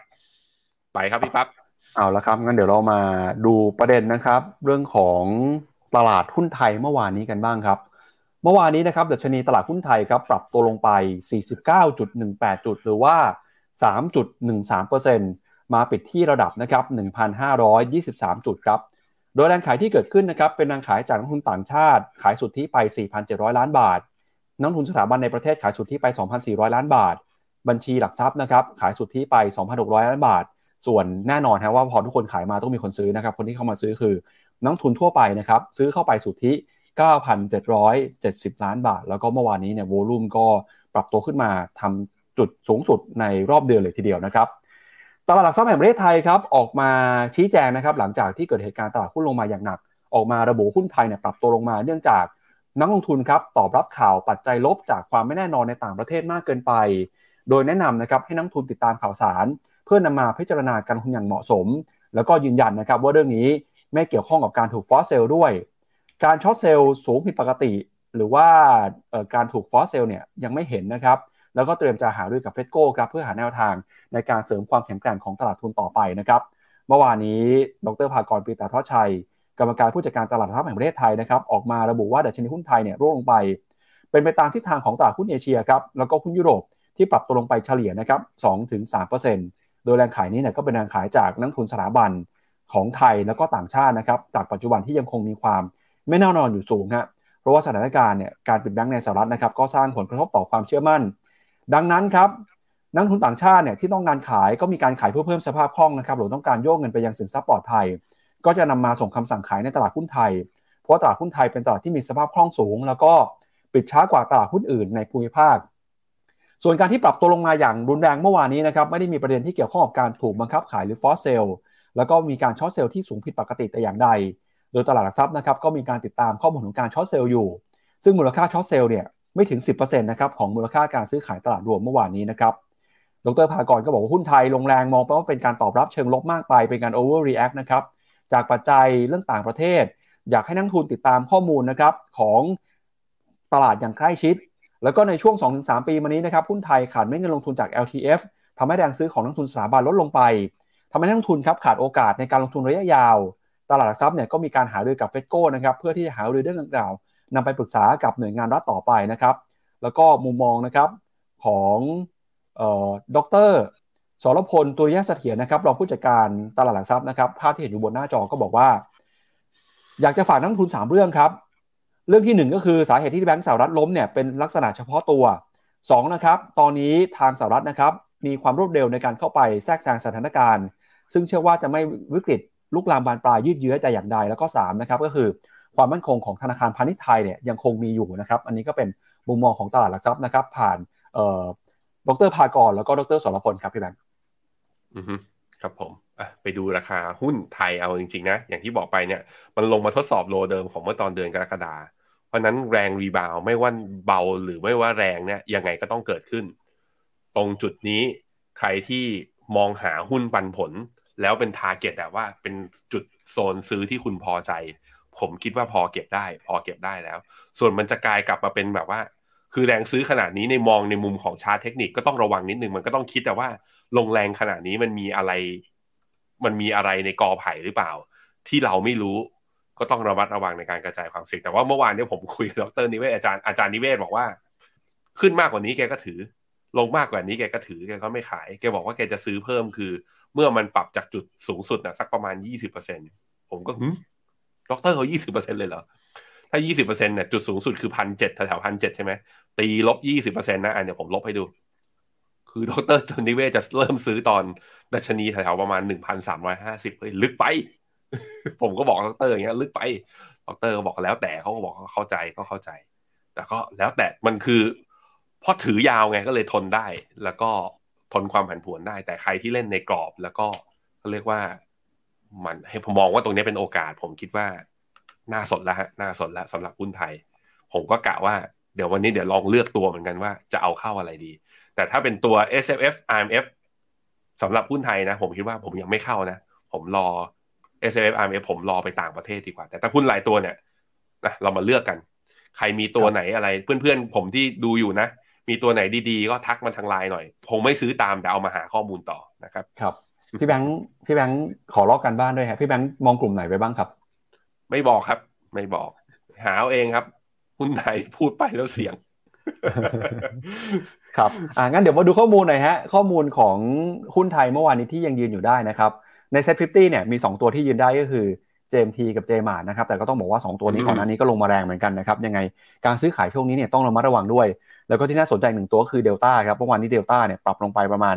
4%นะครับส่งผลกดดันต่อดัชนีประมาณ 4 จุดครับก็รวมๆแล้วเนี่ยเมื่อวานนี้ติดลบไปเกือบ 50 จุดเลยทีเดียวครับอะตัวที่ลงหนักๆนะก็มีอ่า Central True CPF EA อ๋อไม่ใช่ครับพี่แบงค์แบบไม่ใช่ครับ เดี๋ยวตัวไหนวะผมทูผิดอ๋อ Electricity Generating ตัวนี้ชื่อตัวย่อชื่ออะไรนะ e g a t ป่ะ เดี๋ยวเดี๋ยวผมเช็คชื่ออีกทีนึงครับเพราะเป็นภาษาอังกฤษแล้วไม่ค่อยแน่ใจครับเออเหมือนกันอันนี้เนี่ย cap ไปเรียงตามคือ ตัวไหนลงแรงแล้วปัจจัยพื้นฐานยังดีอยู่ ผมคิดว่าไปลองสกรีนตัวนี้แล้วทำการบ้านกันต่อนะครับ อะก็อะ EGCO นะครับอ๋อ EGCO โอเค ขอครัอบภัยท่านผู้ชมทุกคนครับ ผมอ่อนภาษาครับอังกฤษ ไม่รู้ตัวย่อเขาฮะครับ เอาละครับ ก็เป็นทั้งหมดของรายการวันนี้ครับ ยังไงช่วงนี้เนี่ยตลาดมีความผันผวนนะครับ คุณผู้ชมระมัดระวังในการลงทุนด้วย แล้วก็ถ้ามีข่าวสารมีอัปเดต มีเรื่องที่ส่งผลต่อการลงทุนยังไง